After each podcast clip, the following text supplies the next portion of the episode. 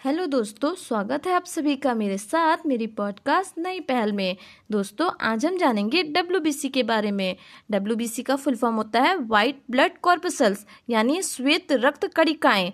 W को leukocytes भी कहते हैं। ल्यूको का मतलब ही होता है रंगहीन पिगमेंट यानी ल्यूको का मतलब हुआ रंगहीन पिगमेंट इसीलिए वाइट ब्लड सेल्स में या वाइट ब्लड कॉर्पसल्स में कोई भी रंग नहीं पाया जाता है। व्हाइट ब्लड सेल का निर्माण भी बोन मैरो में होता है मतलब इसका फॉर्मेशन भी अस्थि मज्जा में होता है। अगर इसके शेप की बात की जाए तो इसके पास कोई डेफिनेट शेप या साइज़ नहीं होती है, या इरेगुलर शेप और साइज़ में पाया जाता है। जैसा कि हमने बताया था कि आरबीसी में न्यूक्लियस नहीं होता है, लेकिन डब्ल्यू में न्यूक्लियस पाया जाता है। अगर इसके अमाउंट की बात की जाए तो ये छः हज़ार से आठ हज़ार डब्ल्यू पी सी पर एम क्यूब ऑफ़ ब्लड होना चाहिए। अगर इसकी लाइफ स्पैन की बात की जाए तो ये दस से तेरह दिनों की होती है। दोस्तों डब्ल्यू बी सी शरीर को बीमारियों से लड़ने के योग्य बनाता है। जब भी शरीर में कोई भी बैक्टीरिया या वायरस हमला करता है तो ये सबसे पहले सक्रिय हो जाता है।